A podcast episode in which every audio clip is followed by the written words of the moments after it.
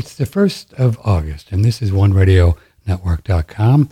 You're about to hear a show that uh, we did with Dave Stetzer, and it began with uh, the downsides of these LED bulbs, which has been decreed to be against the law to make, sell, or buy by the Biden administration. Dave is on the phone, as you'll hear. And at the very beginning, there was all kinds of interference and uh, so we had to edit that out, interference on the line. So we're just going to pick it up where we start talking about exactly uh, what the LED bulbs. Uh, Dave Stetzer has been a longtime engineer. His website is stetzerelectric.com. He, his company has been around since 1975. We get into all sorts of things with grounding and, um, well, just a wide variety of topics involved with electricity.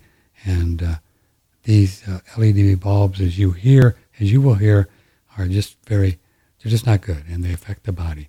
So uh, we're going to pick it up here uh, with Dave Stetzer.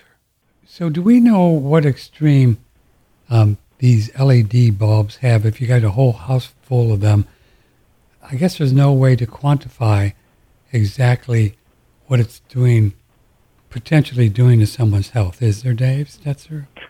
Well, there's been studies done of those frequencies. You yeah. Know, and the most biologically active frequencies are between 4 kilohertz and 100 kilohertz. Now, most LEDs, like I said, originally all of them did, but mm. most of them still put the 62.5 and the 31.25 kilohertz back on the wires.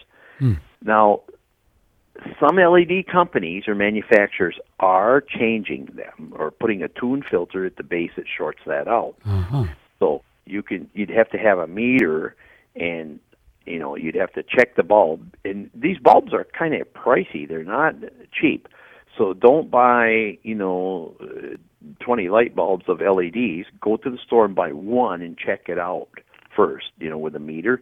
And then if it's good then you can you know, and you like the lights, then you can buy the other 19. But but don't buy 20 light bulbs or 10 light bulbs or something because they are very expensive, yeah. and then you get home and then they're no good. So I, I, I hear you conjecturing that there are some LED manufacturers that somehow have got onto this idea that they could be other than the best for people, and they put in filters. And did that just uh, dissolve all of the issues with the 60, 62.5 and the 31.25? Yes, they, it shorts it out. They know what frequencies okay. you're putting on, so you know then you, you and they can make a tune filter. Now you can put filters that we have. Of course, you can put them in the house and it'll yeah, we'll talk it. About but on the lighting circuit, yeah. But I mean, so you can filter it, but the best thing to do is to to buy one that doesn't have that to begin with. You know, test the bulb, test it with a meter. You know. Can you can you conjecture what a, a hazard a guess of what percentage of the LEDs on the shelves today, which everybody's buying now, is uh, safe and effect safe? Do we have any idea? Could you guess? Well, I would say about eighty-five percent are bad. Whoa! What? Eighty-five percent of the LEDs out there are doing what your science and what your the research shows that they're doing. Wow, that's crazy. Mm-hmm. Yeah, it is. We can buy t- 20 light bulbs, and we'll probably only find one or two, if we're lucky, that's not doing it. And could a layperson learn how to test this without a lot of fancy equipment? Well, it, that the Graham Stetzer microsurge meter. Right. Okay, that measures the high frequency energy that's on the wires. I'm showing people a picture we, of it right now. I'm on camera. This is oh, a, okay. Yes, the Graham. This is a meter, and I'll tell you how you can get one. Go ahead, talk about it. Okay, so what what I do, uh, you know, uh, I mean, I can use an oscilloscope. That's five thousand dollars, but right. this meter's, you know, 120 bucks or whatever it is. But anyway, you just plug that, put the buy a, a, a bulb, and uh, you know, screw it in a lamp and plug the meter into the to the uh, outlet, the same outlet the lamp is being plugged into, mm-hmm. and then you'll get a number. And then turn the light on. If mm-hmm. the number goes up, then turn the light off. It goes back down. You know it's the light bulb. You know it's the light you bulb. You got a problem. Well, see, there Yep. you go. So Yep. for a hundred bucks or whatever, you you got this, and you can test the uh, the LEDs that you're being forced to buy if you can't buy incandescents, right? Right. Wow. And like I said, some you know years ago they used to be like thirty dollars or more just for a an LED. So you know now they've come down some, but still they're expensive. And you don't want to go and buy LEDs for your home, and then they're no good or Yeah. they cause problems. So it was interesting. I hadn't really thought. I've got your little filters, and let me show a picture of the filters to everybody on video. These are called Stetzer filters, right? They're white, and these do what? Well, the filters short out these high frequencies, but the thing of it is, is that you shouldn't have to buy those filters. know. Uh, you know, really, the manufacturers when they make this stuff, I mean, Michael Dell knows that his computer's putting 16.5 kilohertz back on the wires, you know, his towers, and Apple knows that they're putting 12.5 kilohertz back on their They know. Yeah, they know. So they could put a tuned filter, and we went to those companies, you know, companies to begin with, because we didn't want to have a product to sell because we thought it took away from our expertise, you know, as experts. Mhm. So what happened is we went ahead and we went to them. They said, "Well, it'd add five dollars to the cost of that computer." Okay, well, what's five dollars when they were selling for like three thousand?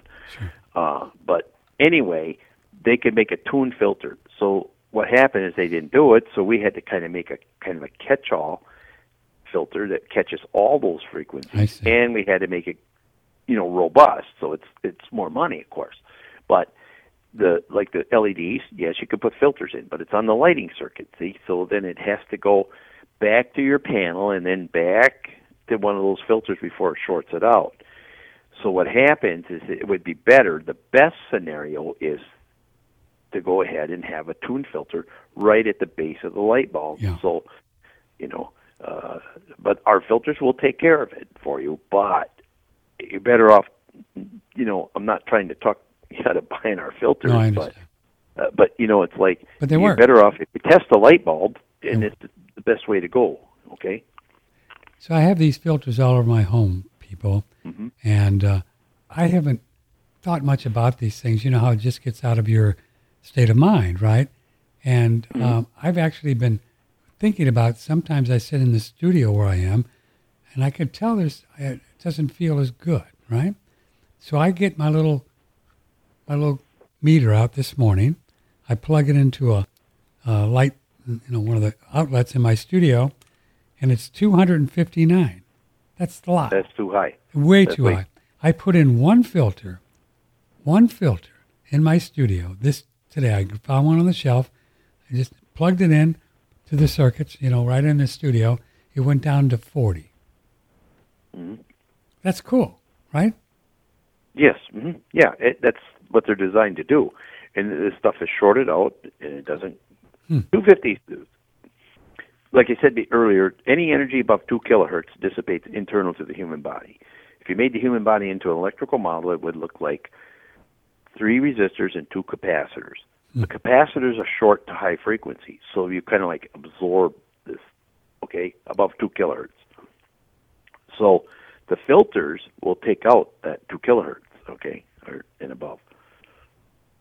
And 50 on the meter is usually about two kilohertz. If you do it on a curve, when we were in Russia, they they did a their their Bureau of Standards. They made a curve, okay. So about two kilohertz is usually about that. So if you read the research, they'll say, well, if the number's below 35, you know, all these people, who, 37 kids had asthma, no longer use inhalers. People's blood sugar changes it if the number was, and it kind of got to be around 30, 35, something like that. Mhm. But looking at it from an engineering standpoint, the same thing would have happened if the number was 45 or 50, because you're below the two kilohertz. If the energy's not going internal, it's not affecting you. So, uh, in English, then, where do we? What's the minimum we need to, the maximum we need to get this number at when we get one of these filters? Well, you want to get it below 50. Okay, below The, 50. the research will say 35, so you know, the, and that was published in peer-reviewed medical journals. All the Okay. research will say 30, 35. All this blood sugar changes and Mhm. uh, free radicals in the blood change. Wow. You know, things that are numbers against numbers. 37 kids had asthma in school. They put them in school. They quit using inhalers the very day we put them in. Mm. Okay, so it's like uh, so that the research just comes up at 35, but well, from an engineering standpoint, the same thing would have happened if it was below 50. Below 50. Now, if I would put more filters in my studio, would I necessarily be able to get it down? I've noticed some places in my home I just can't get it down any further. What is why is that? Well, the meter's reading the energy that's on the wire. So if it's below, you know, if you're below 50, you're for sure good. Okay. Okay. Okay. But just because it's reading, say, 55 or something, and it doesn't come down any lower, doesn't mean that it's above 2 kilohertz. They made a curve. So then you'd have to really look at it like with an oscilloscope to see what's really there. Because the meter's reading the difference in voltage over the difference in time. So it's like it's a measurement of energy. Gotcha. So you could have high amplitude but low frequency, and you could get a higher number, but it's really not, you know, hurting you. I got you. So, folks, um, what you want to do, so once you understand this a little bit more, and we'll, we'll be talking more about it, you can go to StetzerElectric.com, Dave's website, and you click on the shop, and you can see these little meters, right? You can buy one of these guys. Uh, you got the filters, they're 40 bucks, right? One, 40 bucks? Yeah, something like that. and the, the meters are 100 and a half for um, generally for a home how do how do you gauge how many filters people should buy if they want to get this number down below 50 Okay, the average home has it doesn't go by square footage or anything Okay. like that. Okay, people who sell stuff like like square footage and that they're they're scammers. Okay, so it goes by how much electronics you have and how much what where you live, kind of like what's coming off the grid. Ah. There's two sources of this. Okay, so if you live in a a neighborhood that has a lot of arcades and things like that, and their homes next to each other, you know, and houses are close together, and that uh, you're going to have to have more filters than the person who's, uh, you know, living in a kind of a retirement center where people aren't on their computers, you know, going ten. So, but the average home has two TVs and one computer. mm-hmm. Okay, so then the average home takes 20 filters. If you put 20 filters in your home, you're going to lower the numbers enough that you'll know that you feel better and you'll know you want to, you know, get, even if you have some higher numbers yet, you'll still want to lower them the rest of the way.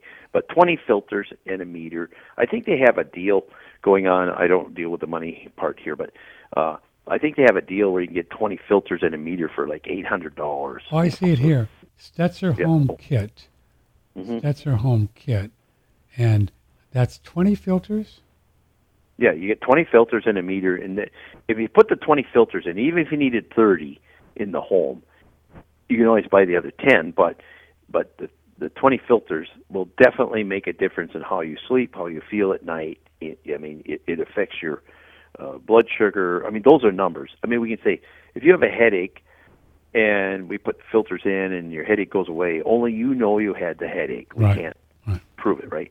But if you take your blood sugar and then we put filters in, your blood sugar drops, and then we take the filters out and your blood sugar goes back up again. That's a number that can be plotted against a number. Neurotransmitters in your urine, which is your immune system, hmm. can be, that's a number. you can actually plot, that that, against. you can actually plot it Yes. Wow. Yeah, yeah. Sam Milham did some research. Yeah. It, uh, you can go to our website. That papers are on there, and they published it in peer-reviewed medical journal. yeah we've had They took uh, they did some research in uh, Olympia, Washington Library, and they checked people's urine for 12 weeks. Nobody had less than 300 neurotransmitters coming out of their system, you know, in their urine. You don't want it to come out of your system. You need that. you need the neurotransmitters it. Right. It in the body, Right. right? So it's coming out.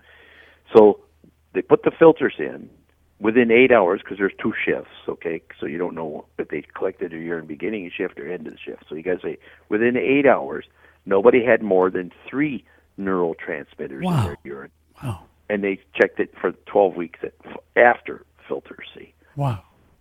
So this could really affect sleep people that have no idea they have insomnia, and this could be going on in their home. No idea. Right? Yeah, and it's all modern day electronic equipment. Everything. Now, the LEDs are just kind of piling on, right? All this electronic. part of it. Yeah, hmm it's a part of it. But like the compact fluorescent lights, they'll actually radiate through space. Yeah, you so can- people have seizures, you know, getting next to them, things like that. So those will put a, induce a current into your body. I mean, even if you're just uh, you know a little ways away from them. Okay, so desk lamps, things like that, or even in the ceiling, and they raise that number on. Plus, it pollutes. It puts 50 to 100 kilohertz back on on all the wires. So you're getting like a double whammy.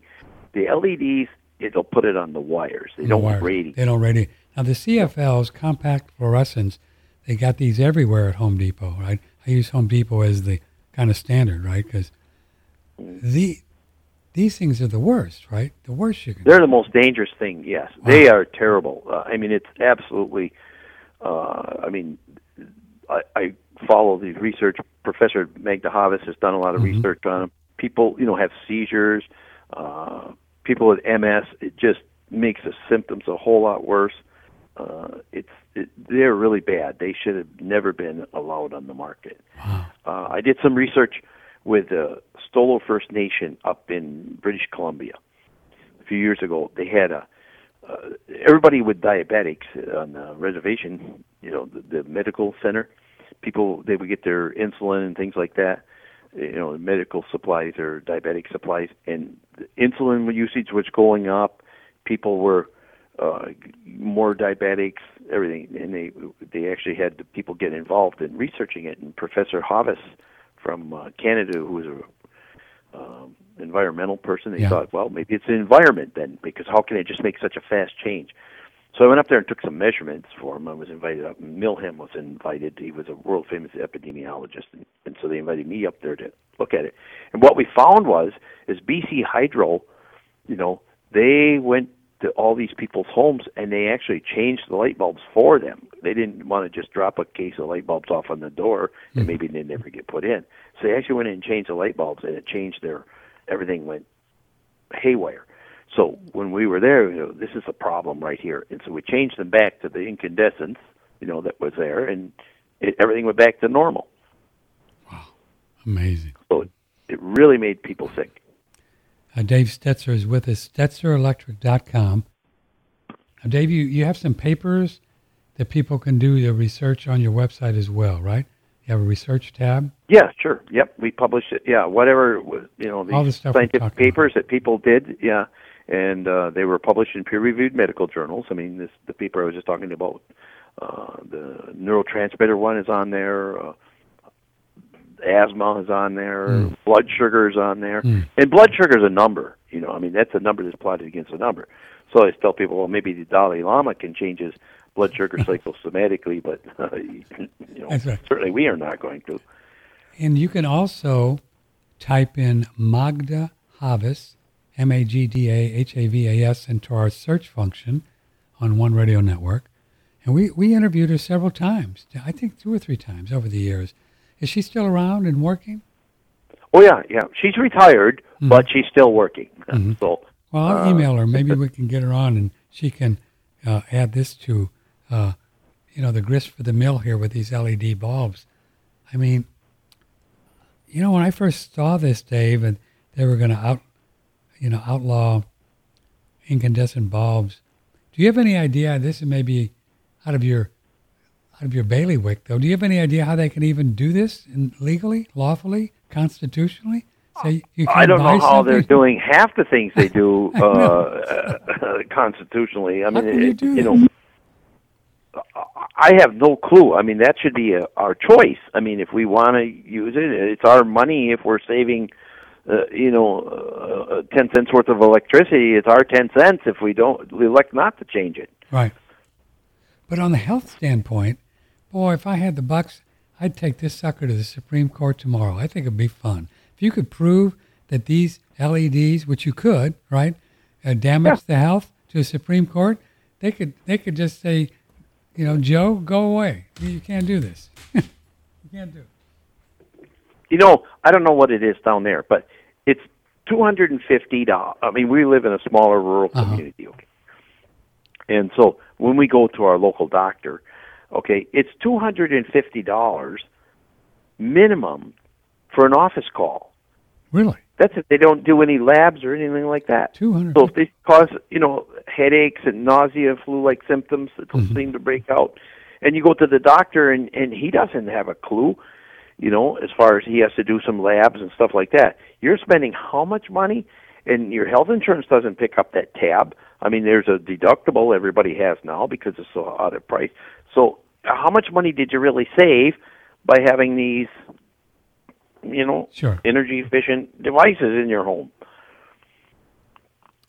I, I mean, know you maybe save thirty cents on your light bill, right, this month, or maybe three dollars, okay, and then you spent seven hundred dollars at the doctor, and he finds nothing wrong with you anyway because you know it's not going to show up on a blood test. How did you guys? Uh, y- you you made this filter, which I'm holding up again in video. You made that with a fellow by the name of Graham. And who is he? And how did you figure out the number thing? Well, okay, it's kind of a long story, but we were doing research with cows, okay. with cows? Yeah, and Martin Graham, first of all, he, he was a professor emeritus from UC Berkeley. He's an absolute genius. He has over 40 patents to his name, okay? And so, him and I, he was my best friend, okay?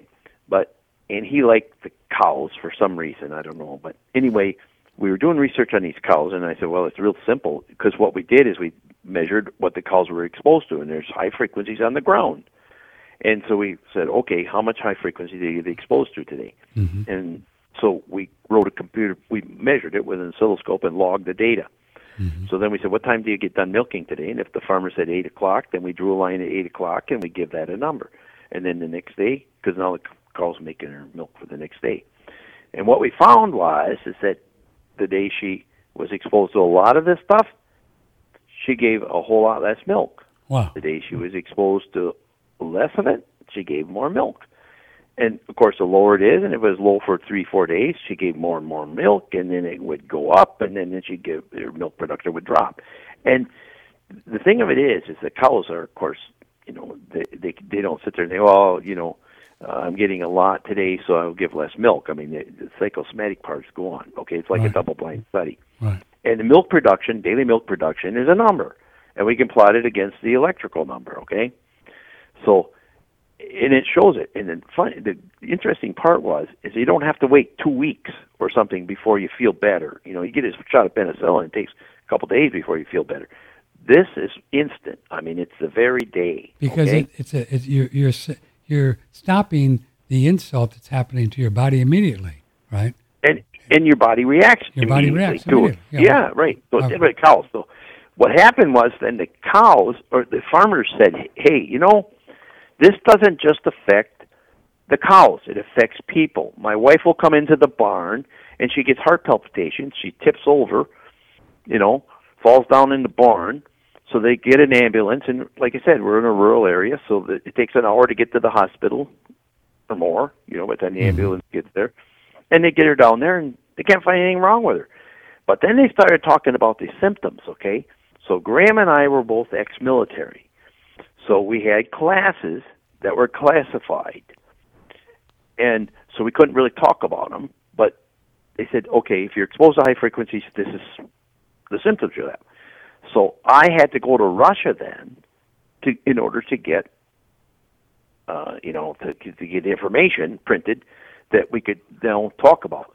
But what we found was, okay, where are these high frequencies coming from? It's on the ground. Well, okay, so then where did it? How did it get in the ground? The electric utility puts it in the ground.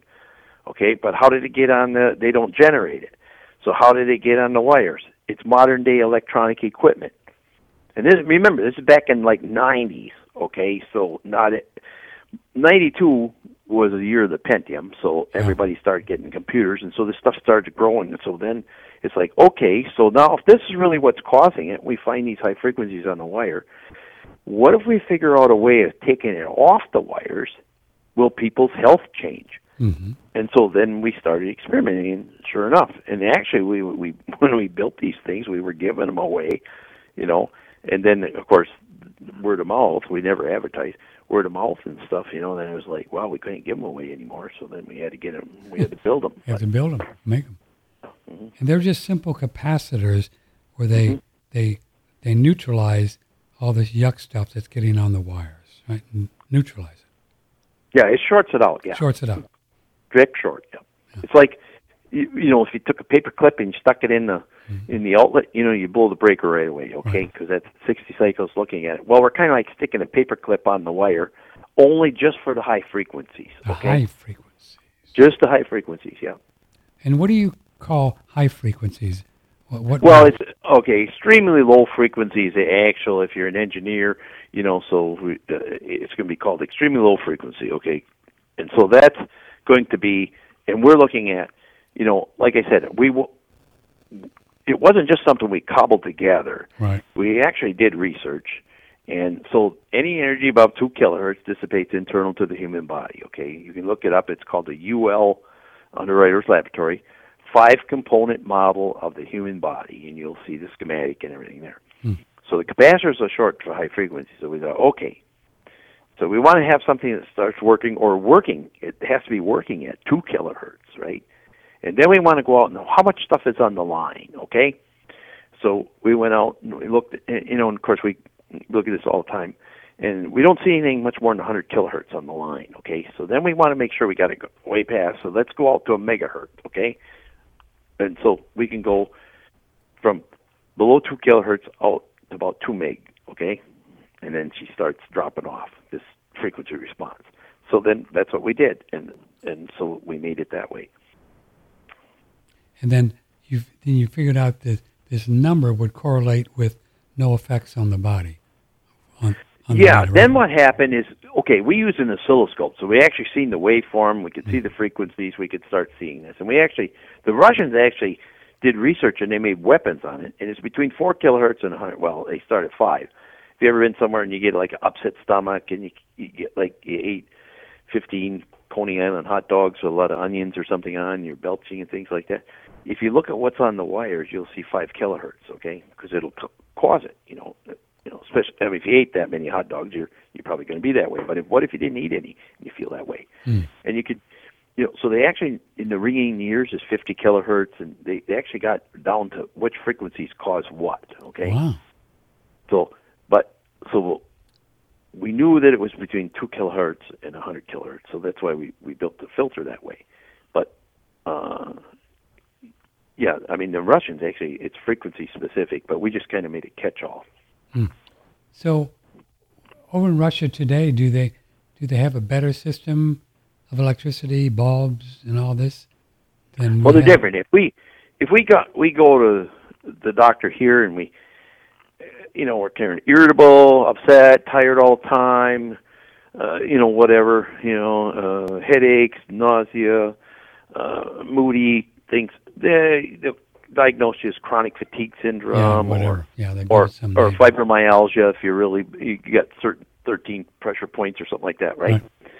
So but over there, you, they don't diagnose you as anything like that. They diagnose you as with radio wave sickness. And really? They send somebody from their what we call our health department. They call a sanitary station. They send them out with a meter into your environment. They, you know, they'll check your house and they check your the workplace where you're working because somewhere you're exposed to these higher frequencies. Wow. And then, of course, they have standards and things that are much tighter than ours.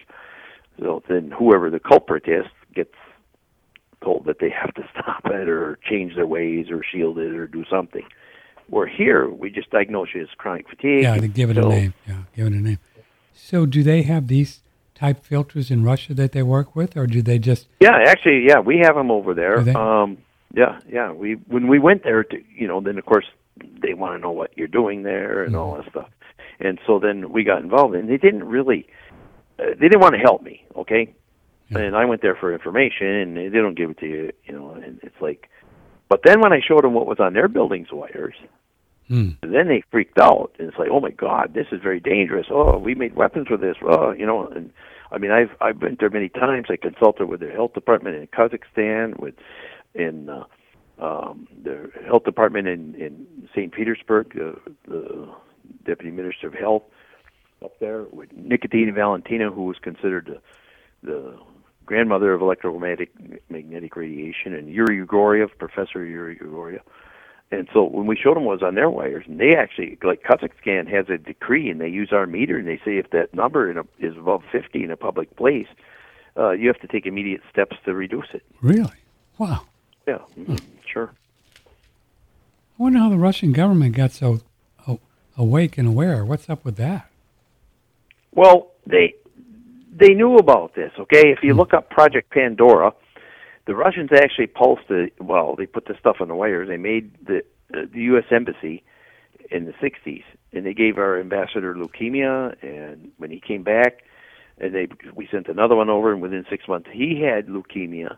And so then they we investigated the U.S. and they found that hey, you know, this is they're pulsing our embassy here. So then they said, well, okay, we'll give everybody a hundred dollars a month extra for uh, hazardous duty pay. you know, and just kind of monitored it. But yeah, the Russians actually they were well aware of it. At the end of World War II, just a little history. Yeah. When radar and stuff was developed, mm-hmm. the Russian scientists noticed that people who were working with these radio operators, radar, op- you know, people who were exposed to these higher frequencies. Mm-hmm. Remember, they weren't computers and things like that, and we had the vacuum tubes in them days. But anyway, so we didn't have this stuff on the wires, but so you had to be kind of working in the field uh, this. Okay, they noticed that they had certain symptoms. Okay, so they came and they met in Arizona, and uh, they they said, hey, you know, we we should set some standards. Some scientists came and said, well, okay, we should set some standards here because this is making people ill.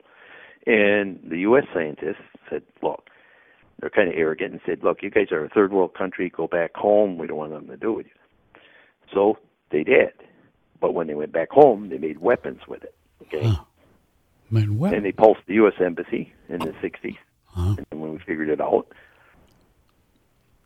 Is this what happened down in the Havana thing? well, now we call it the Havana syndrome or something, Right. you know, with that ringing in the ears. Well, remember, Ru- Cuba was kind of like a satellite of Russia. Yes. and so they were good buddies, you know, with Castro and, and mm-hmm. so they give them some of the technology. Okay, so now all of a sudden, you know, we get on the outs with Cuba, and now we're trying to get, you know, back in with Cuba. So people go down there, they open the embassy, and now they're getting all this ringing in their ears, and you know, they, what the heck's going on, you know, and they hear this, you know, well, it's 50 kilohertz. 50 kilohertz. Yeah. Uh, we're talking with Dave Stetzer, StetzerElectric.com. You can go in there and get yourself a, a, a little package. They have a deal with 20 meters and, I mean, 20 filters and then one meter I'm holding up here. And you can get your little number down uh, below 50 and you're probably going to feel a lot better. You know, like the 50 kilohertz, when you take it off, when the rollout of the smart meter came, that switch mode power supply is Yeah. 50 kilohertz, okay? My phone kept ringing off the hook. Wow. But it took a while people to figure out what what it was. But they say I got this tinnitus or tinnitus, I got this ringing in my ears, Mhm. and it started after they put the smart meter on. So I mean, your listeners, in you know, you had the ringing in your ears and you didn't have it before, and you got it now. It's because of the smart meter. Now, when you put the filters in, okay, that ringing in the ears for some reason, I don't know why, and I'm not a doctor, but but I do have some this chow. I have some auditory papers or written uh, uh, papers that I can send you. It might be on our website. If not, I can send it to you. But anyway, that explains the mechanism of it. But it takes about two weeks before that goes away totally. Oh, You know, once you put the filters in, you know, you're exposed to that. You know, you hear that ringing in your ears. You get out of it. You have to get out of it for a couple of weeks before it's totally gone. I see. I see. Um, But blood sugar and stuff, that's instant. That's within 20 minutes. Boom. Hour, your blood sugar will change. And what, are- again, explain that uh, with the, uh, other than the CFLs, which are direct, they, they go through the air, right? You get both hits from the electric wires and also from the bulb itself, correct? Right. Yes, that'll actually radiate. They radiate, radiate. through space. hmm But the other things do not. LEDs and computers, they go into the wire, correct? hmm And what are some things that Magda Havas and all of you have seen over the years what what these assaults on the human body again describe what it does to the human body from the wires in the home? What is it doing? Well, if you look up the symptoms of radio wave sickness, now the U.S. Navy, uh, they and the Air Force have declassified this stuff, so uh, those symptoms, but like insomnia, headaches, nausea, flu-like symptoms that don't seem to break out, um, memory loss, inability to concentrate, um, uh, you know, kind of like emotions, you know, affects that. Uh, kids will become ADD. ADD. The symptoms of radio wave sickness are the exact layover of chronic fatigue, fibromyalgia, ADD, ADHD. These kids that get that AD, ADD, and they have that uh, uh, Ritalin, I think it's called, Right. the drug. Right. And anyway, they take that, and you know, it's kind of a bad stuff, you know, for them. But anyway, the, when they clean up their electrical environment, okay, they go off that Ritalin within a couple three days, Hmm. and they're normal. Wow. So you know, and then it, you know, they, they these poor kids, they go to school, you know, and they got they're exposed to computers, they got all this stuff, right? Wi-Fi, uh, all this energy efficient lighting and all that, and then you, you it's like tell them, hey, go on out and run a race here, and we expect you to win this race, but first let me hook a ball and chain around your leg, Yeah. you know, and you got to run the the race. You can't do it, and it's not the kids' fault. And then they say, well, the kids are oh, you know, other kids, kids are cruel, you know, so it's like, oh, you know, that kid's a dumb, a dumb kid or dummy Right. or whatever. It's not. When it, clean up the electrical environment, and and you know, a lot of them go right to the top of the class. Now, Dave Stetzer also did some work with cows up in your area. Tell folks what you guys learned with what they call stray voltage, and uh, and and the production. Uh, where did you do this big experiment? Where was it? Well, we we put the what we would do is we we took five farms in a row because the electric utilities put it in the ground, okay, They put it in the ground, and that Yeah, runs it yeah. back to the to the power to plant. the substation. It all has to go back to the substation, but their wire, the bottom wire, isn't big enough, and so what they do instead of putting up a bigger wire, which would be the simplest fix, right? Right. uh, they put it in the ground. They drove a ground rod in every pole. So if you drive down the highway, you know, and you look at the, the poles, you'll see a little loop on the bottom wire, you know, Yeah, I've seen going that. down into the ground. Okay. Mhm. So in 1998, 70% of all the current that went out on those phase wires returned to the current. uh, The current returned to the substation via the earth. Well, where are your water pipes? 70%. 70%, 1998, and that's the Electric Utilities' own research. EPRI, Electric Power Research Institute out of Palo Alto, California. Hmm. Okay, so what we did is we, the electric utilities would say, because the farmer would complain and say, okay, you know, this electric, uh, you know, is, you're running current in the ground and it's affecting my cows. And of course, the electric utility says, no, no, no, it's your management. You don't know what you're doing. Even though the guy's dad was a farmer and his grandpa and whatever, okay? So it's like, okay, let's rule out management. So what we did is we take like five farms in a row, okay? Mhm. And we took, hook up oscilloscopes and we, we Put two two things measured how much energy the cow was, you know, and we, each- each farmer gets done milking at a different time each day. So then the cows make inner milk for the next day. So then we we had a computer program to written to count the data, and then we looked at the farmer's daily milk production. And what we found was, as the day one farmer's milk went down, they all went down. The day one went up, they all went up. Mm, five You know, farms. So Five. yeah, yeah, we take at least five farms in a row. So that kind of ruled out management because that means, you know, if you're a, a poor farmer, you're just as poor as your neighbors then, right? So you can't kind of take that. So we we kind of shot a hole in that argument, and so then, but and then the one who had the highest amplitude, right? Closest to the substation or closest to wherever the offending, you know, the current was, right? His milk would maybe go down five pounds in a day, where the one at the end, you know, that had the lowest amplitude only went down like two pounds a day. But but they all went down and they all went up, and you can plot it on a, uh, you know, we got this big printer for printing, uh, uh, like blueprints and stuff. So we color printer, you know, big plotter. So we can plot it on this really nice big paper, three feet wide and whatever.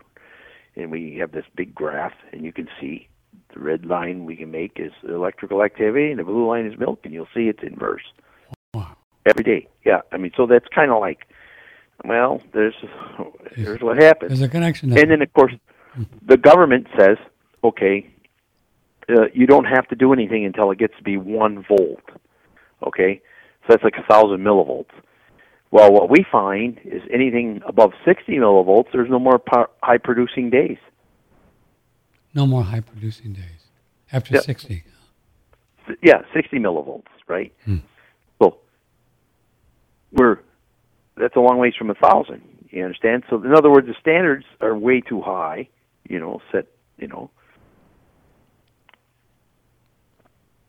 Um, so what did you, did they figure out a way how to protect the cows or did the cows just well, the, the, how to put up a bigger. Well, the the farmers were the utility were forced to. Uh, um, you know, put up a bigger neutral wire, then their milk production went up. One guy, Huh. he tested his milk on the 26th of of uh, December, okay, and the electric utility took him four days to put up a bigger neutral wire.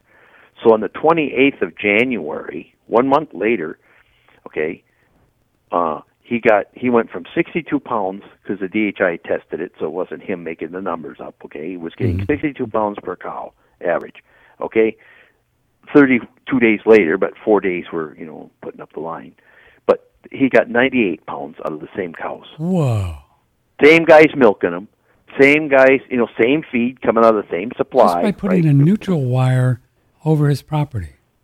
a bigger neutral wire, yes, bigger from the neutral. substation out to his property. Yep, Whoa. yes, exactly.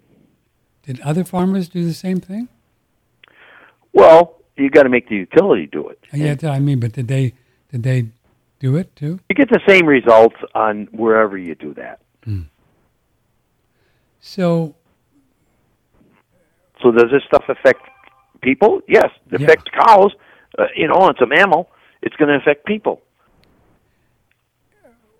The last time we talked to Dr. Sam Milham, is he still around? Yes, mm-hmm. sure, yeah. He was suggesting that all of this uh, grounding technology, you know, people were grounding and getting on sheets and stuff like that, was was not good because you're getting all this stray voltage in your body. That's right. Yeah, yeah. Okay, they did that research. A guy uh, when they did it, and there's books written in that. But all that research was done in Europe. In Okay. Europe. Yeah, and the, Europe uses what we call an open delta system. So all the electrons, you know, that leave the substation, come out and light your light bulb and everything, has to go back to the substation. But they all leave on a wire and they come back on a wire Well, in Okay. Europe, in Europe. in Europe. It's an open delta system.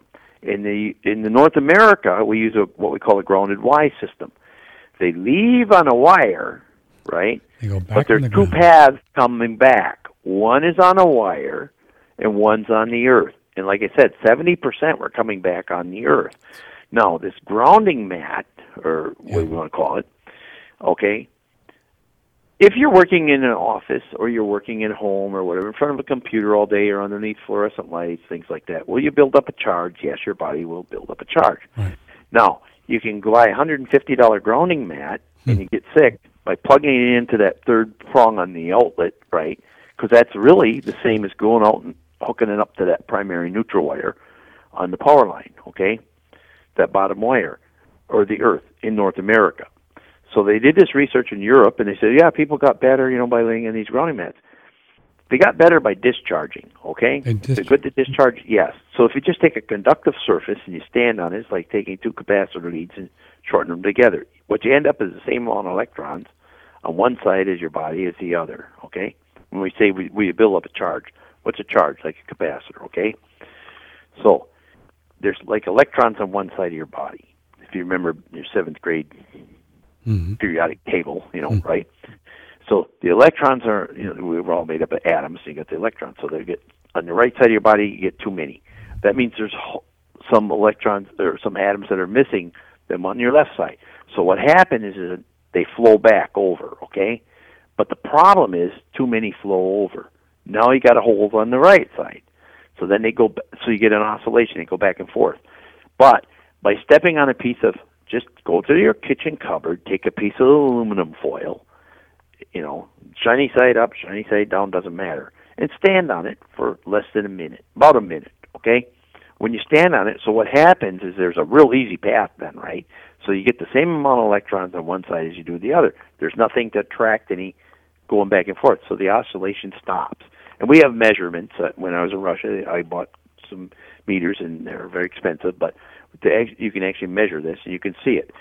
And depending on your body type, but for some reason, and I have no idea why, a heavier set person will uh, take will discharge faster than a thin or more petite person. Hmm. But everybody discharges within a minute. You know, I've been standing on tinfoil before bed hmm for probably 10 years since, since you told me this trick long ago. And that's the best time to do it because you're not going to get charged up again. At least until up. morning when you start working. I mean, you're you're sitting in front of radio equipment and Oh, TVs and computers crazy. and that.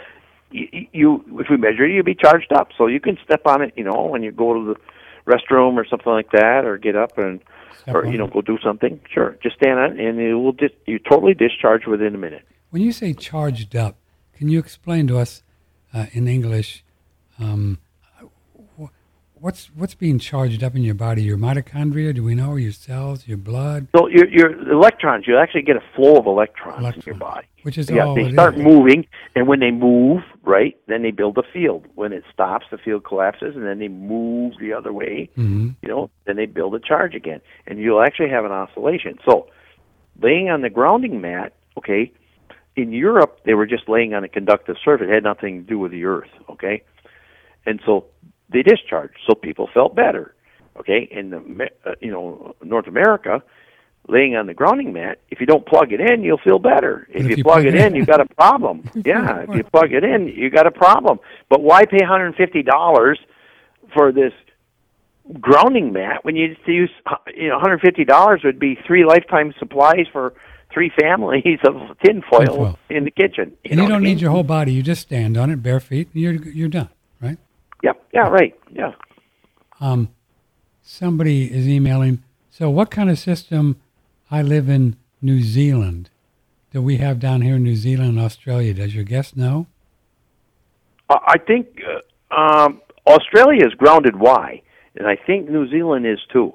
Grounded? Y? Meaning it goes back through the Means wires. you- you're using the Earth as a return path. Oh, you the, you think New Zealand and us and and uh, and Australia are the the bad way like we do? Yeah, Australia is for sure. I know that because I've been there. I've never been to New Zealand, You but don't know about New I Zealand. think it, I but I think it's a grounded Y, But I because uh, they're pretty much the same as like Australia on a lot of things, same type of plugs and things like that. But uh Australia definitely. I was in Australia and Wow. three miles away, a guy put solar in, hmm and uh, uh, I can measure it on the ground in Australia. The 20 kilohertz that solar puts Oh, on. that- that's so. uh, Jeez. So if somebody's in New Zealand and they want to know, they could find out from the from the electric company if they use a grounded Y. That's the question you asked them. Yep, rounded Y or or open delta. O- open. Let me write that down. Open Delta. Mm-hmm. Yeah. Now, now there's this fellow by the name of Clint Ober, right? You know him. Yep. Yep, he came up with all this grounding stuff, grounding mats, and did did he? This is not good if you do it in if with any place with an open delta or a grounded. That's Y. right. It's Him and worse. Sam Milham got in a big argument on one show one time, and then he said, "We'll agree to disagree." And Sam said, "No, we're not going to agree to disagree because I have the measurements." You're wrong. He, he's wrong. Sam has an oscilloscope. Sam can measure it. I've measured it hundreds of times. Uh, just take, and if you don't believe me, just take a. If you got a thirty dollar multimeter from Ace Hardware Mhm. that measures millivolts, just take and where you plug one in, and probe into that ground that you're going to hook to, and the other one onto your mat when it's unplugged. Of course, you know, just plug it in, and you'll see a millivolt reading. But if you look at it with an oscilloscope, you're going to see not only the voltage, you're going to see the shape of that waveform. Okay, and that's what's bad. That high frequencies are on. the shape. Yep, the shape of the waveform. Yep. So you could actually take a couple of screwdrivers in the ground, right, with a wire, and you can measure what's in the ground Yep. from the Absolutely, from the yeah. electricity? What we did with a cow, a cow is 1.5 meters officially, a Holstein cow. Mhm. Okay, so the protocol says you got to be 1.5 meters apart. Okay, we put two four by four, four inches by four inches, you know, because that'd be 16 square inches. You know, that's supposed to be the size of a cow hoof. So we we grouted the plates in the floor. You can either bolt them down, but then we have to go back and check them and all that. So we just grouted them right in the floor. Right. And so they're you know only five feet apart, right? 1.5 meters is like five feet. Mm-hmm. Then we measured the voltage between those two points, what's going up one leg and down the other of a cow, and we know that it's affecting milk production. Wow. Right? We know. True. Yeah, I mean we can pro- show it uh, not once but hundreds of times on hundreds, hundreds of farms, Michigan, New York, whatever. You know, I mean we've done it all over the U.S.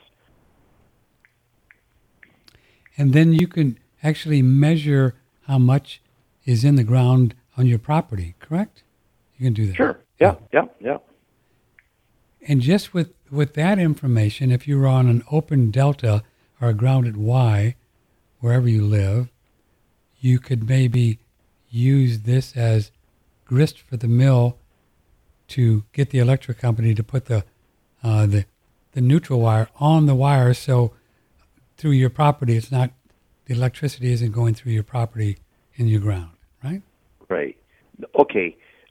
Ohm's law: current takes the path of least resistance. Mm-hmm. The current has to get back to that substation. So if Gotta you have a big enough wire, Mhm. okay, it's going to stay on the wire rather than going down uh, across the earth and whatever on its way back. But if you don't have a big enough wire, it'll go on the earth, okay? Mm-hmm. and it likes surface area. Okay, so it's called skin effect. And so these electrons on the high frequency stuff like surface area, so it'll go on the water. Look, you can take there's some research. I was doing some stuff uh, measuring between the sink and the floor because you remember your water pipes are hooked to the ground too Yes, yes, they are. right? And so when you go and you touch your sink in the kitchen and you're standing on the floor, there's a voltage there in North America, okay? So they call it contact current, Hmm. okay? So you can take a measurement between the sink and the floor. Now, the National Institute of Health and Environmental Sciences are, are they uh, they did some research, okay? And so they should be a credible source, you would think and they said 18 microamps are associated with cancer in numerous well-programmed studies. Okay, so the human body is like 500 ohms of impedance. So if you take the 500 and you know it's 18 microamps, okay, so now we know the resistance, we know the, the amperage, that calculates the 9 millivolts. So in other words, if you re- measure between more than 9 millivolts between the sink and the floor of your house, okay, the, like the kitchen, what you come in contact with, that's associated with cancer in numerous well-programmed studies. So what I usually do is I go, I got these EKG patches, you know, that you use when you go to the doctor Yeah. and stuff, and I put that on the kitchen floor, hmm. okay, because I don't want to drill a hole in somebody's nice f- tile floor or whatever, right? Right. So you put that EKG patch on the floor, and there's a conductive gel underneath that. So you just clip onto that little tab with one probe of your scope or voltmeter, whatever you want to use, and you clip the other one onto like the, the sink or the faucet or something like that, because you're going to come contact with it. Okay, so if you're reading more than nine millivolts, you got a problem. Well, but that's only if you're touching something in the right, some metal in your your kitchen, your sink, right? Yeah, but uh, what? Don't you ever get a drink of water? You're touching the sink. Don't you wash your dishes? Of course, yeah. I wonder if it affects the water. Well, you know, like question. Right? uh, there's electrolysis. You know, we've we've been to places where they're using it on the pipes. You know, and of course it eats up the pipes. hmm So you're putting that residue from the pipe into the water. Uh, I was at different hospitals and places like that where they have these boilers and it'll eat up the boiler tubes. So, for people with a grounded Y or an open delta, which we believe is the United States and Australia, you don't know New Zealand, but other places, we have listeners around the world, they could check and find out if the electricity is going back through a neutral wire like they are in Europe or through the ground. And if they are going through the ground, they shouldn't do any of this grounding technology, is what you're saying. Right. Anybody with a grounded Y should not do the grounding. But why do you need to do the grounding in the first place? Just stand on a piece of aluminum foil. You're doing the same thing. The, all you're doing is discharging. connecting to the ground. There's nothing in the ground that's coming up out and you know coming in there in the in a delta system. You're just discharging. But it, in the U.S., if you plug into that ground or connect to the ground, you're actually charging yourself up. You won't discharge. And I get calls every week from somebody saying, you know, they hooked themselves up to the grounding mat and they felt worse. Yeah. Well, trust your instincts. You know, I mean, you know. So, so the the Earth doesn't really have anything special other than its ground, real ground. Right.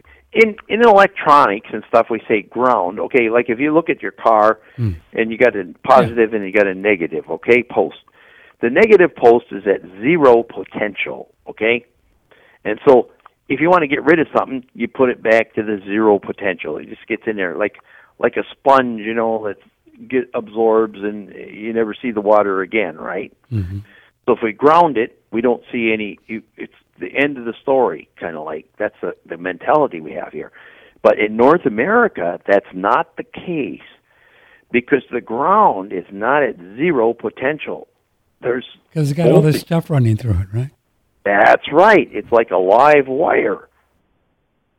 Last time we had Dr. Milham, I have to look, it's been years ago, but you can actually go on One Radio Network, put in Dan Milham, and in our search function and find this show. And he said, he said, I don't think you can go any, there's no way you can go anywhere in North America and put the screwdrivers in and not find juice in the, in the, in the, in the, in the ground. He said, you can't go anywhere. That's right. He's absolutely correct. Wow. I haven't been anywhere where I can't get a 60 cycle sine wave anywhere in North America. I can go to the Chequamegon National Forest up here in Wisconsin and, and I get it. Right in the middle of a national forest because it just goes throughout the earth. It just, It flows con- uncontrolled over the earth. and they call it stray voltage. Isn't that clever? Stray. A, yeah, I, I yeah, yeah. Look, It's stray, stray. They put it there. yeah, exactly, and that's what I said originally when I got involved with this. I said, you know, people wanted me to get involved in stray voltage. I said, uh, you know, it's a joke. I don't want to get involved in it. Well, yes, there's ground current, okay, but it didn't stray. People put it there. There's stray dogs and there's stray cats, okay, Right. And you don't know where they're going and you don't know where they come from. now, if you get bit by a stray dog, right, Hmm. and and it's a stray dog, I mean, who pays the bill for the stitches? But if you got a dog with a collar on it with his name on it, uh, you know the owner's name and everything, you know who's going to pay for those stitches. So the electric utilities coined that, and the public service commissions of these states coined the phrase stray voltage because you know you know it's who's responsible for a stray dog, mm. right? Yeah. Right. But we can tell who's responsible for this. It, it shouldn't be called stray voltage. It, we, if we know where it's coming from, we know where it's going. Or if we know where it's going, we can figure out where it's coming from. You know what I mean? It's going to the substation. It has to get back there. Gotta get so we can turn circuits off, enough circuits until we find out which circuit it's going to be. Here's an email from Cynthia. Wow, this is fascinating stuff. Thanks for having Dave on. If I was building a new home, could I put my wire in a conduit which would protect me from this? Yes and no. Okay, I have a home, and I, because I'm an industrial, you know, electrician and stuff. We I built it. I put it all in conduit You in all my conduit, buildings. yeah. yeah, and it's still here. But we still have this, and you're going to plug something in, and it's going to, you know, a cord, you know, and it's going to come out that way. You, so you're still going to be there. So the best thing to do is just put some filters in. Just to put the filters. it, it'll Yeah. take care of it. Yeah. Oh, yeah. And like Romex wire, look, there's there's fields, and everybody talks about field. There's field theory and there's circuit theory. Uh, they don't even teach field theory anymore uh, because it's well, it's, it's more complicated. Maxwell's equations and things like that. Okay, but the field theory, when you get these people go in with a Gauss meter and they measure and they, oh, I got a high field. So, okay, but like Romex wire versus conduit, the two wires are laying close together, the black wire and the white wire in Romex. Okay, Mhm. so the wires, the, those fields will cancel each other. Okay, so unless you have something different, if you're building a new home, just don't have any split circuits. Uh, you want to have the black wire goes out to an outlet, and you want the white wire to bring everything back. Uh, with a split circuit, sometimes they run a black and a red one, and then they'll split the circuit, and then you have an imbalance. You know, like they'll have uh, the red wire will be hooked to A phase, and the B phase will be on the black wire. And then what happens is they they don't have to run only one wire, see, and then they'll share the neutral. Well, then you can get it, the imbalance current's going to be on the neutral. and There's not laying next to anything drawing the exact same amount of current, and so it won't cancel. See, So you want to, the fields will cancel, but use Romex wire, use conduit. There's no advantage over one over the other. so you just have to have an electrician that understands. Don't do any split circuits. Yeah, and if she has any questions, she can call me. I'm usually pretty available, Okay, or I'll, yeah. I return all my calls. I mean, you know, I've talked to a lot of electricians, you know, where people are going to build their houses. This is just No. what you do right now. And you've been doing this for such a long time. It's such a amazing. And, you know, I like to think big picture sometimes, Dave Stetzer. And can you imagine what this voltage that they put into the ground is affecting all the animals in North America? I mean, Of course, it is. everything horses, cows, pigs, mm-hmm. I don't know, chickens. Got to. Got to be affecting them. In Iowa, we did some research on some pig farms. Okay, hmm and pigs are usually 10, 12 in a litter or something like that. Yeah. But the first ones out are on the back leg. Current goes up one leg and down the other. Okay, so the two back legs, they'll be stillborn.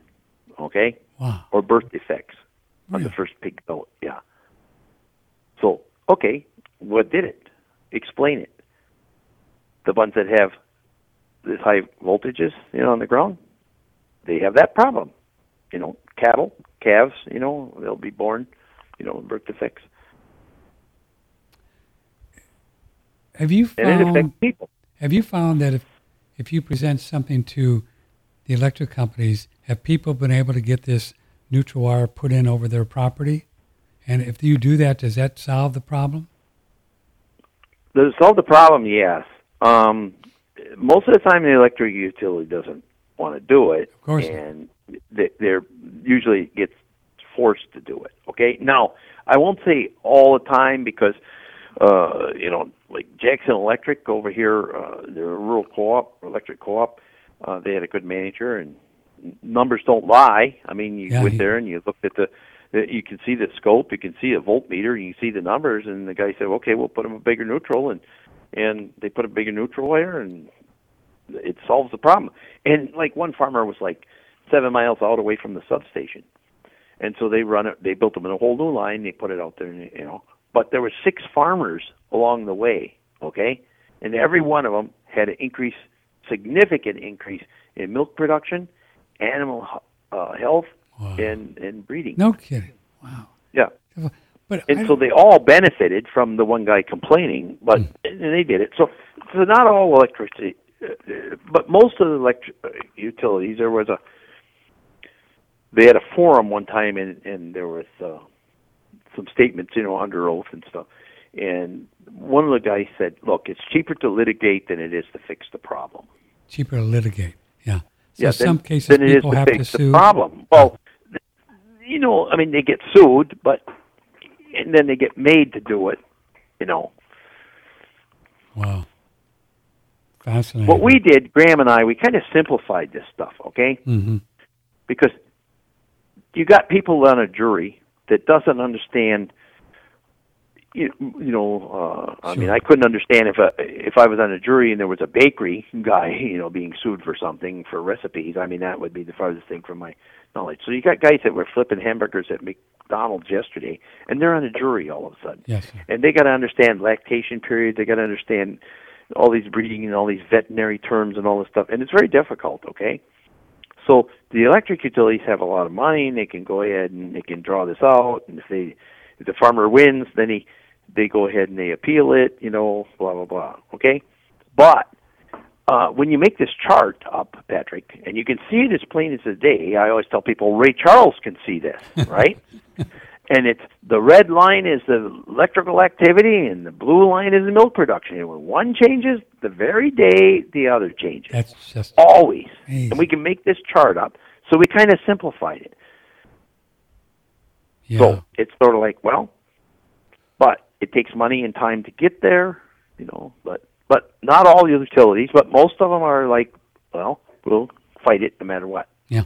W- would that be an argument to suggest that, let's see, that the cows or horses or pigs or chickens are not incurring damage that is long lasting and because it's just an energy thing and goes away or do you have any theories on that i mean what it could be doing to cows after four or five years on this uh, voltage in the ground well i think most of them you know uh, they don't you know they get depending on how high it is but they don't get they don't come into heat mm-hmm. and they don't get bred and they don't stay bred you know i mean that's really not the normal cycle of a cow you know what i mean and so it I think it screws up their system really big time. Oh, do you? Just just having them on yeah. there all the time. Yeah. Right, and their calves are you know they're born with defect you know birth defects and stuff. Obviously, they don't produce the amount of milk they should.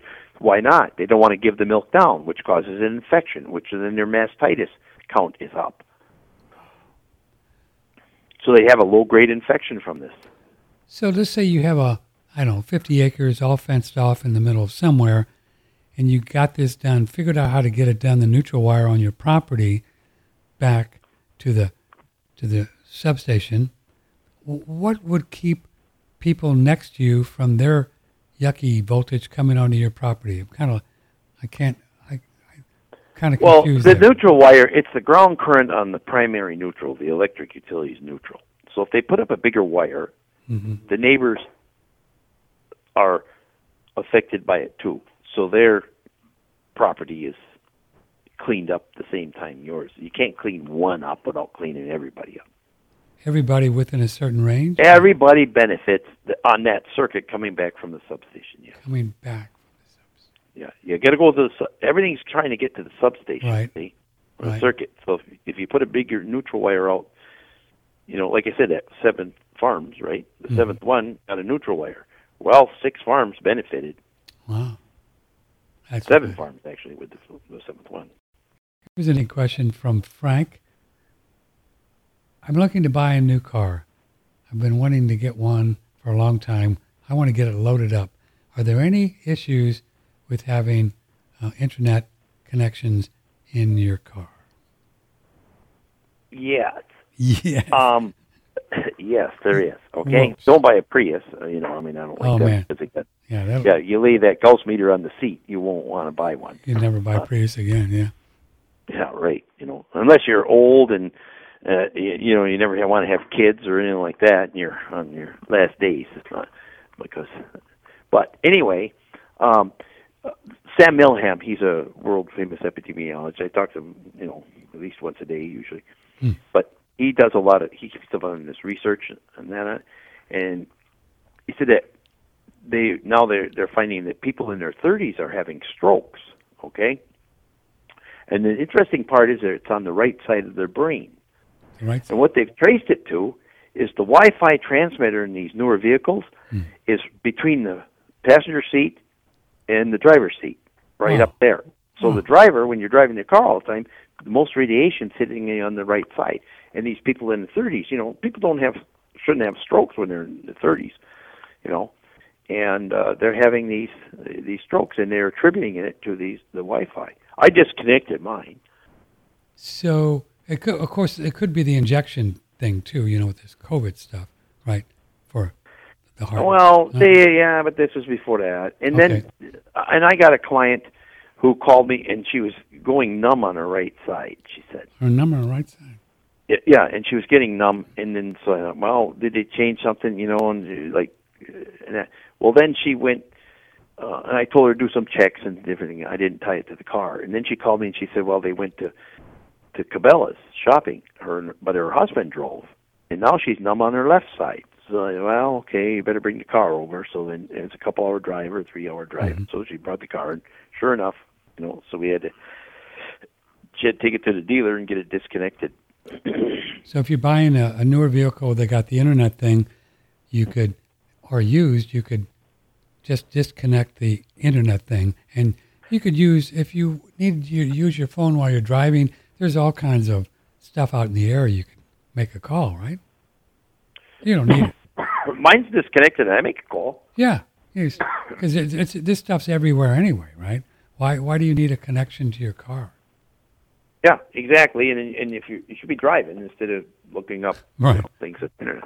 Right, right. But uh, you know, and like uh, on a cell phone, lay your cell phone up in the dash, okay? Because Sure. you know it's looking for a tower, hmm and if it can't find a tower, then it wants to boost up to the next great higher level of power, and then if it can't find it, it keeps boosting up until it finds one, right? Right. Where it's up in the dash, it's going to be the least amount of power, Mhm. okay?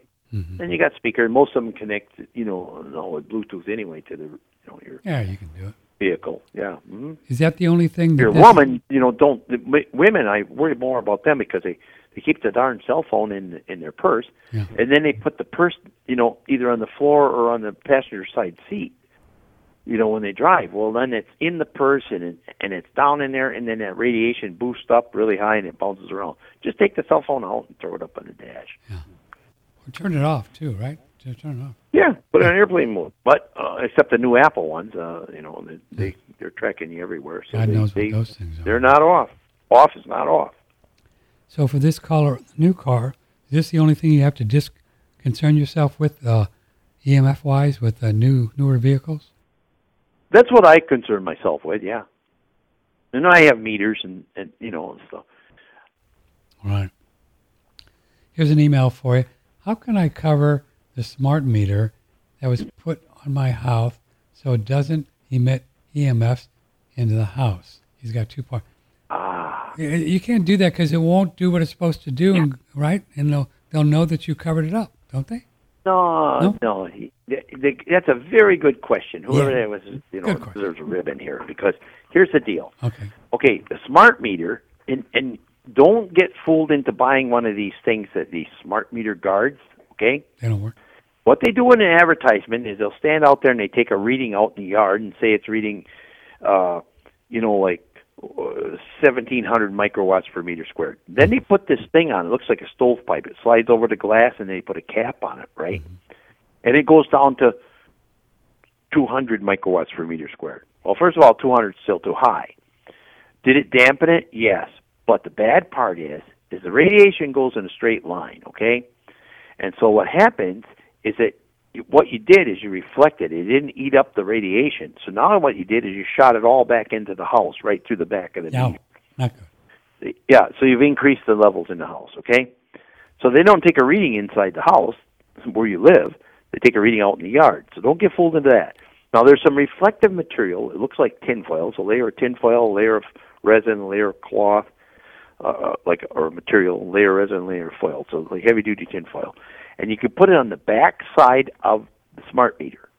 On the back side, that's facing the, Yep. to the And it- house. Yeah, behind them, you know. And sometimes we put it right inside the house. Okay, we just put it right in, the, like these thumbtacks. They don't call them thumbtacks anymore, mm-hmm. but where these little stick pins are, and just pin it up behind like a three foot by four foot piece.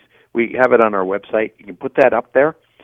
It acts like a mirror, and it doesn't go through there. You can wrap your cell phone in this stuff, and you can dial your cell phone. and It won't ring. I mean, this is really good stuff, right? Hmm. I run into it in Israel. Wow.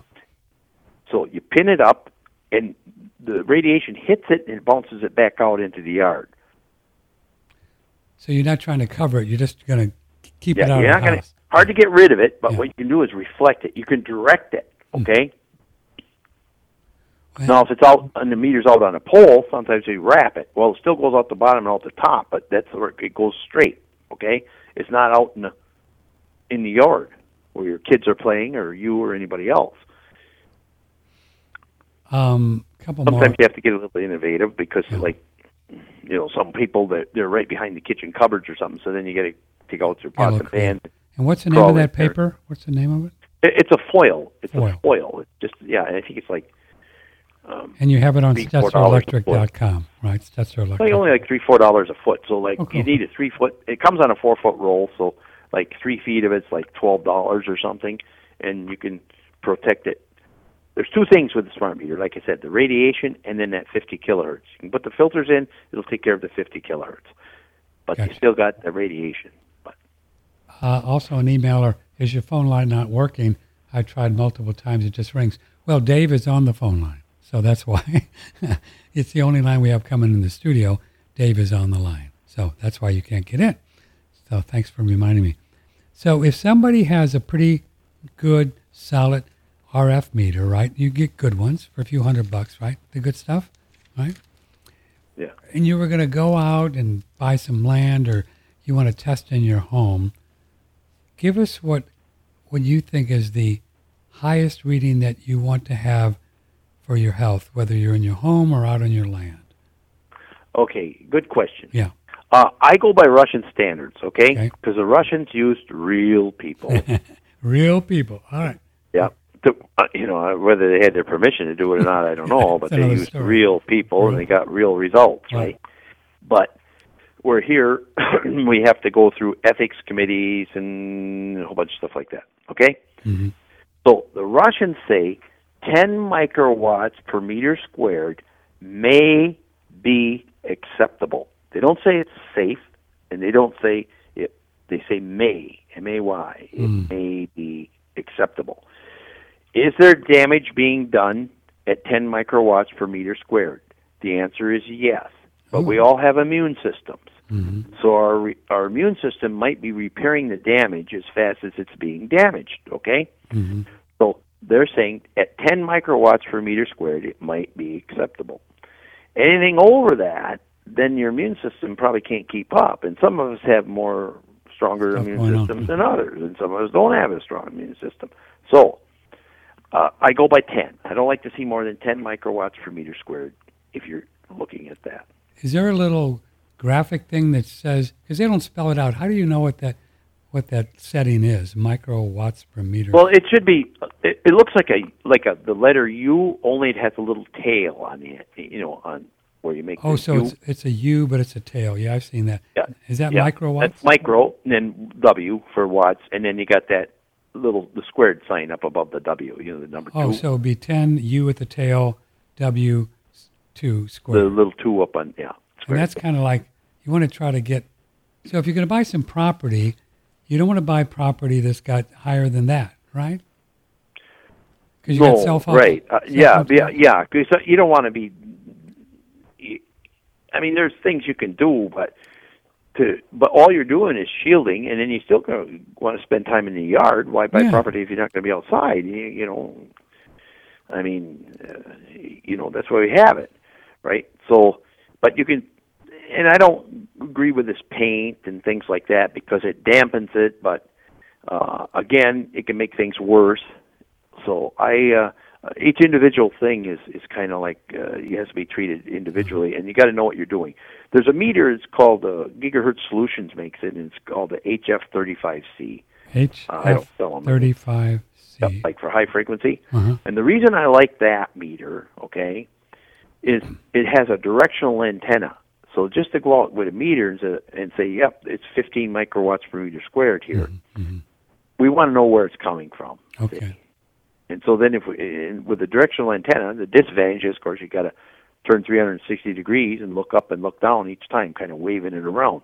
But the nice part is you can find where it's coming from. Hmm. Okay, so then we can know how to address it. I see. If it's a cell tower, we're not. Nobody's going to move the cell tower. You know, I mean that's of like an impossible That's not going to happen. Yeah. Right. But if it's, you know, a, you know, Wi-Fi transmitter or something, you know, somebody's got, I mean, we can shield it or do something with that. hmm Boy, I'm, I'm very blessed here out in the country, Dave, that the closest cell phone tower is like three and a half miles, and I can barely get a signal on my mobile phone. So that's good, right? Uh, But I haven't tested the, I haven't tested my radio frequency meter, see where I am with 10 microwatts meter squared. But even if it's a little it- there's higher than that, standards. Like there's nothing- Germany, Germany will say one microwatt per meter squared, but Whoa. we're not. Li- I mean, Whoa. you're never going to attain that. I mean, we live in a modern day world. Right. uh, you know, let's get it where. Uh, that's why I like Russian standards. They're practical, and they're saying ten. Your body, you know, I mean, maybe somebody can take twelve or fifteen, but Who knows? you know, the older we get, and you know, things like that, and then maybe we can't. So what's happening in the home when they put in a Wi-Fi, so you and the kids can sit on your couch and talk to Google? What's going on there? Uh, yeah, a Not lot, good. and it, Not it'll good. peg your meter out, and you won't sleep well at night, and you'll wonder why. Wow. So that you just have to unplug these things during the day, right? During at night rather.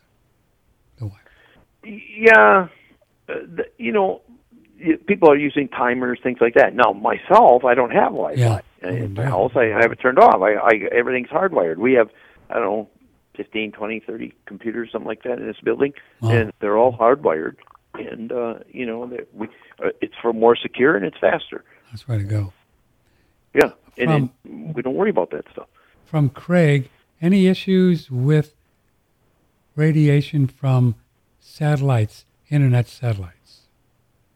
Um, I suppose there could be, you know, but you don't really. It's the the thing about the satellite. Okay, most of that stuff, it's transmitting to another device, Yes. and the device is like a radio. I mean, like if I turn my tune my radio to 104.5 megahertz, I'm going to get a country music station out of Eau Claire, Wisconsin, that's 70 miles from here, right? Mhm. Yes.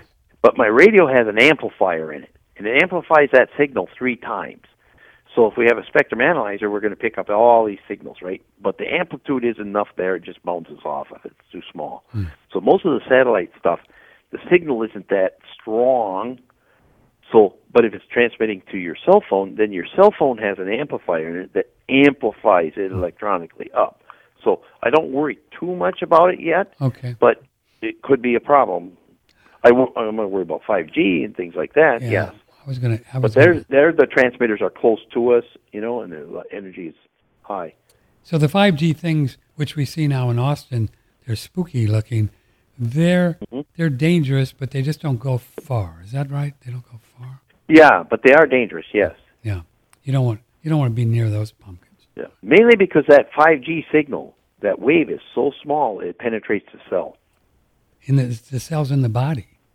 Yes, yeah, it's smaller than a human cell, so it, it'll go internal. Man.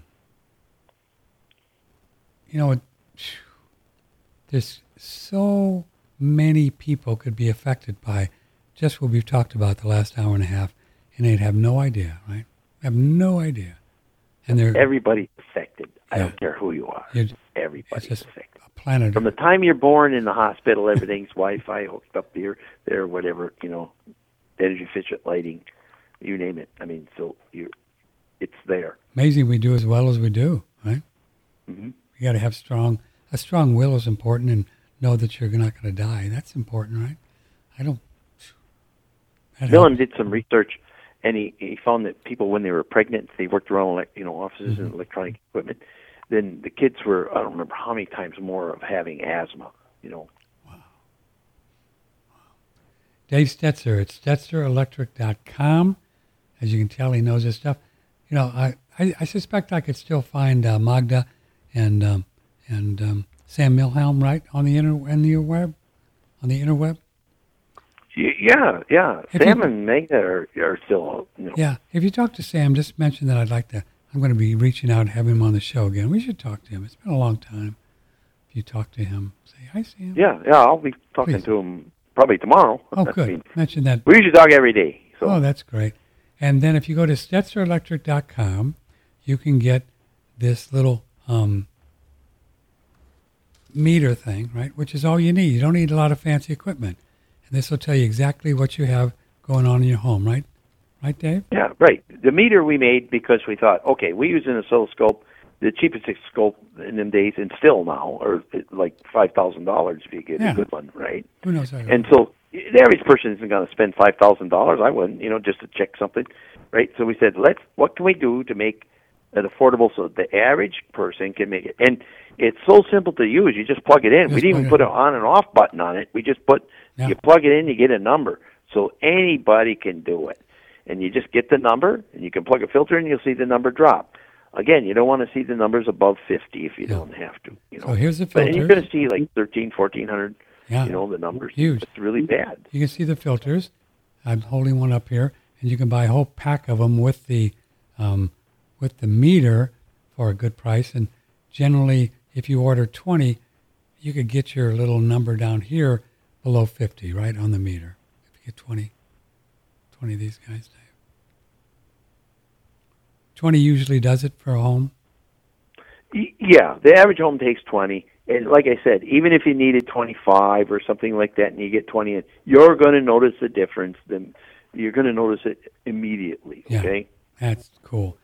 Now, final question then. Well, um, so if if I was reading 249 this morning, which I hadn't even thought about this in the last four years in my studio, I plugged in one of these guys and moved it to 40, which was crazy. How's that possible? Anyway, so was this 249 been going through my home for the last, all through my house for the last few years?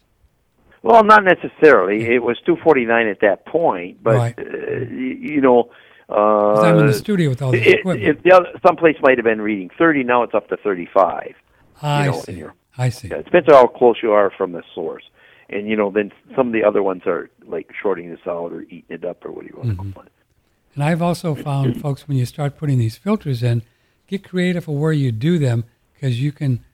I don't know why that works, but you can you can get the number lower by just changing where you put them, can't you? It's interesting. Yeah, the two, the filter needs two two things. It needs inductance and it needs capacitance. So we give you the capacitance. The inductance is determined by the length of the wire. Okay? Huh. And so like if you got a bedroom and it's you know, you got three three outlets on one circuit, right? Yeah. You plug it into the farthest one away from the panel, you would get one result. If you plug it into the first one, Hmm.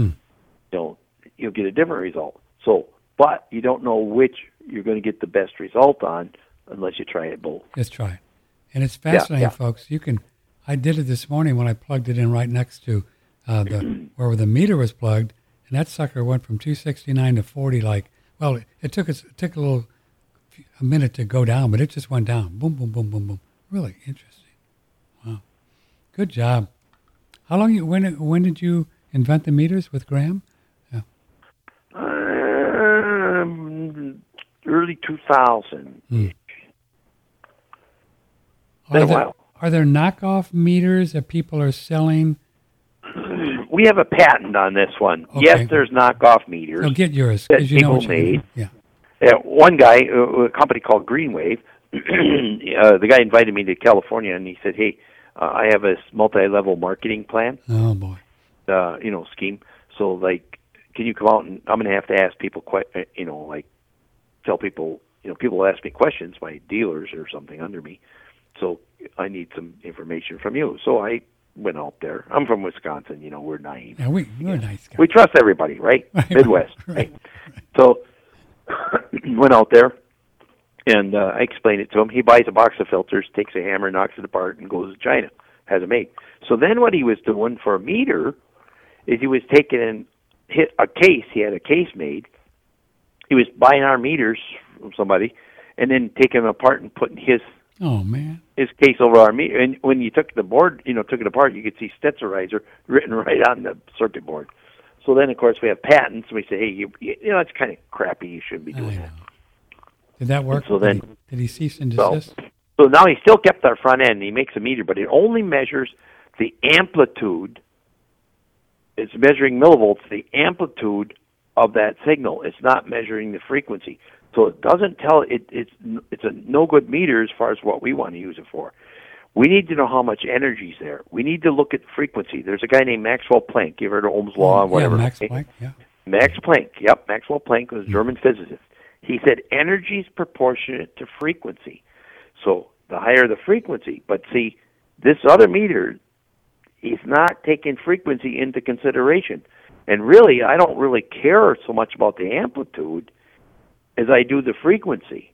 Because if it's 70 millivolts is the amplitude, but it's only at, you know, uh, 1.2 kilohertz, I don't really care. Okay, it's not going internal, it's not hurting me. But it could be 10 millivolts, but if it's at 50 kilohertz, it's affecting me. Well, Mr. Stetzer, I'm so glad to see you're just kicking around up there in in in Iowa, Wisconsin. Wisconsin. Don't get me mixed up with Iowa. Yeah, I know we get with taking No, I- I- And oh, real quick here, this is pretty trippy, but we need to mention it. Didn't you go somewhere where they had this huge windmill, windmill in the northwest, northeast? Mhm. And you found a lot of dirty electricity in the ground around this thing, didn't you? Oh yeah, wind wind has two problems. Okay, I mean, well, uh, the wind will put. See, when the wind blows five miles an hour, you want to produce electricity. When it blows thirty miles an hour, you want to produce Right. electricity. So what it does, and- but the grid requires a constant voltage. Okay, so when a windmill blows at five miles an hour, it's not producing enough voltage to go back on the grill Right. uh, on the grid. On the grid. So what happens is we we take that AC voltage and we take the current from it. Even though it's a lower voltage, it's still producing current, right? Mhm. So we turn the current into DC current and we charge a big battery bank, right? But the batteries are constant voltage. So then we take the battery voltage and we turn it back into AC with an inverter. Okay, so the con- the switch mode power supply that takes the AC and turns it into DC switches at 50 kilohertz. So we put 50 kilohertz back on all the wires and on the ground. Then the inverter does the same thing. It puts 20 kilohertz back on the ground and on the wires. So you're getting like a double whammy there. Wind is terrible. People who live next to wind towers or in that area, I mean, it comes right into their home, right on their water pipes, everything. Yeah. Jeez. I was in Ontario, uh, a lot of clients up there, and they were building these wind towers, and, and people are sick. They're uh, all kinds of problems. My goodness. Plus, they eat up birds. Yeah. Know, and and, are there po- are there problems with solar? I guess there are. Huh? Well, solar, yeah, solar is 20 kilohertz. Solar, they have to change the DC to AC, and and it's a, they'll put 20 kilohertz back in the ground. Like I said, uh, I was in Australia, and some people got sick, and I was there, and I went to their. They were way out in the bush. They we had a remind me the Petticoat Junction because the mm-hmm. railroad station was just a little lean-to where we stepped off, and it was like a ball field, and dirt. And we drove I don't know how many miles, and then there was 20 kilohertz. And I said, well, you know, what's going on here? Somebody's got solar. And they said, no, we don't. So they had to call their neighbor, who was like three miles away. You can't see their place or even. And he said, yeah, I put it in, you know, three months ago. Well, when did you get sick? Three months ago. So, Is there a way to put solar in and not get sick? yeah, there is, but people don't want to spend the money. Yeah, they, they don't want to do it. Well, you, what you need, and there's white papers written on it. Mhm. Okay, but I don't know why they don't do it. But you can put you can put a filter right at the solar inverter. It's the inverter. The And again, we shouldn't have to do this. The the company that makes it, you know, uh, the solar companies and the inverter company should put. They know they're putting 20 kilohertz back on the line. They can put, you know, uh, an inverter on, or I mean, a filter, Filter. on right there for the 20 kilohertz. Now- right the Institute of Electrical and Electronic Engineers, okay, the IEEE, which I'm a member, okay, they've gotten they got white papers and stuff written on this, right? And they even tell them what to do, you know, and they got the waveform. There's been all kinds of research on it, and still nobody does it. You haven't seen any. So usually, inverters. what I do is people who have solar and they got problems, they mm-hmm. call me and I say, okay, so we need to know the output, and we need to know, you know, how many amps and the voltage and things like that, and then we'll go to a company called Corcom, and they they build them a filter. Yeah, it, it takes about a hundred, maybe from seventy nine, eighty dollars to one hundred and fifty bucks, you know, and then we get a kind of a catch-all generic filter, and they have to have an electrician install it, and mm-hmm. then they put our filters in, and then it, it Nice. helps. So there's always a So way. it can be cleaned up, but why should you have to clean it up yourself? You buy something, it should work. You buy a new car, it should have tires on it. You've you've not seen a inverter company that does it right. You've never found No. one. No. I have not, Hmm. not one. And people say, "Oh, it's a clean sine wave." Well, look at it with an oscilloscope; it won't be clean. They'll have little steps in it, right? Little steps. In it. yeah, all kinds of notches. Looks like a saw Yeah. blade, you know. Yeah. Wow. Yeah. When I was on solar, when after I when I first talked to you years ago, I had a fellow come out and I saw the steps on the on the oscilloscope from the solar from the inverter. Yeah, and you, and you, and you don't want to be. You don't want to do that. No. Well, we started with LED bulbs, and goodness knows where we went. Holy cow! Well, it's always nice talking to you. You got a really nice audience. Uh, you know, I mean, as far as uh, I usually get calls afterwards and stuff like that. And Yeah. very intelligent people. I That's have to right. commend them for So that. if you Yep. called, if you call or email Dave, you know, be respect, respectful of his time. He, he's a very kind guy because he lives in Wisconsin, you know, the Cheeseheads, and they're, they're kind. So don't overstay your welcome. He can only help so much. But yeah, but don't yeah, don't worry about it. I mean, it, Yeah. you know, as far as uh, if you have a question, call. I mean, I'll I might not be able to take the call at one uh, you know that Right. particular moment, but I, I definitely will call back if you leave a number, I know and I will definitely I answer all my calls. you always have over the years, Dave Stetzer. Well, you're a good guy. Thanks a lot for being on. And we had short notice. I just thought about you this morning. Very interesting. So we need to talk to Dave Stetzer about these LEDs because it's you know they banned them. I think is it worldwide ban on this on the incandescents? Do you know? What? Is it a worldwide ban on the incandescent bulbs? Do you know? I'm well. I don't think it's worldwide. Uh, You know- I just know the Granholm, the Department of Energy, has been trying to do this for some time, and now she did it. yeah, she got away. You know, it. it's not an act of Congress, so that's what I mean. I don't know how they. I don't know how, but I'm not an attorney. But I would think somebody would.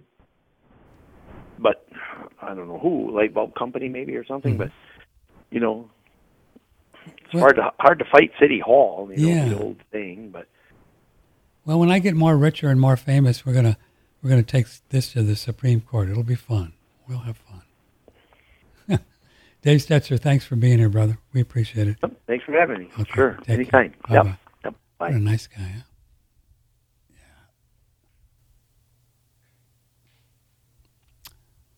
Well, I hope that was helpful for you. Yep. To be more careful with my meters. I just kind of forgot about them the last few years. These are the filters, and these are the meter. StetzerElectric.com. S-T-E-T-Z-E-R electric.com. As you can tell, a good guy. And if you're in a country where they have open, you know what he said? What do, what do you call them? My notes here. Grounded Y are open.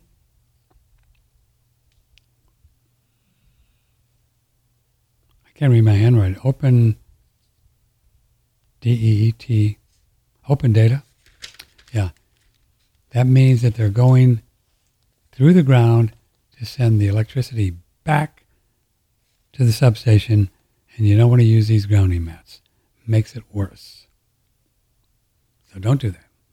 All right, I love you all very much. We're going to talk with Charlie Sewell. We're going to do a little show called It Takes, well, How to Be Free in an Unfree World around noon. And then first up tomorrow morning is um, Fred Dashevsky. We'll talk about the real world of money. And man, some fun stuff's going on. So I love you all. Let me know if I can help with anything. Again, we appreciate your amazing support during our fund drive over the last 10 days or so. Just been just great. Couldn't ask for anything better. So I love you guys. See you soon, and may the blessings be. From the Hill Country in Texas, this is OneRadioNetwork.com.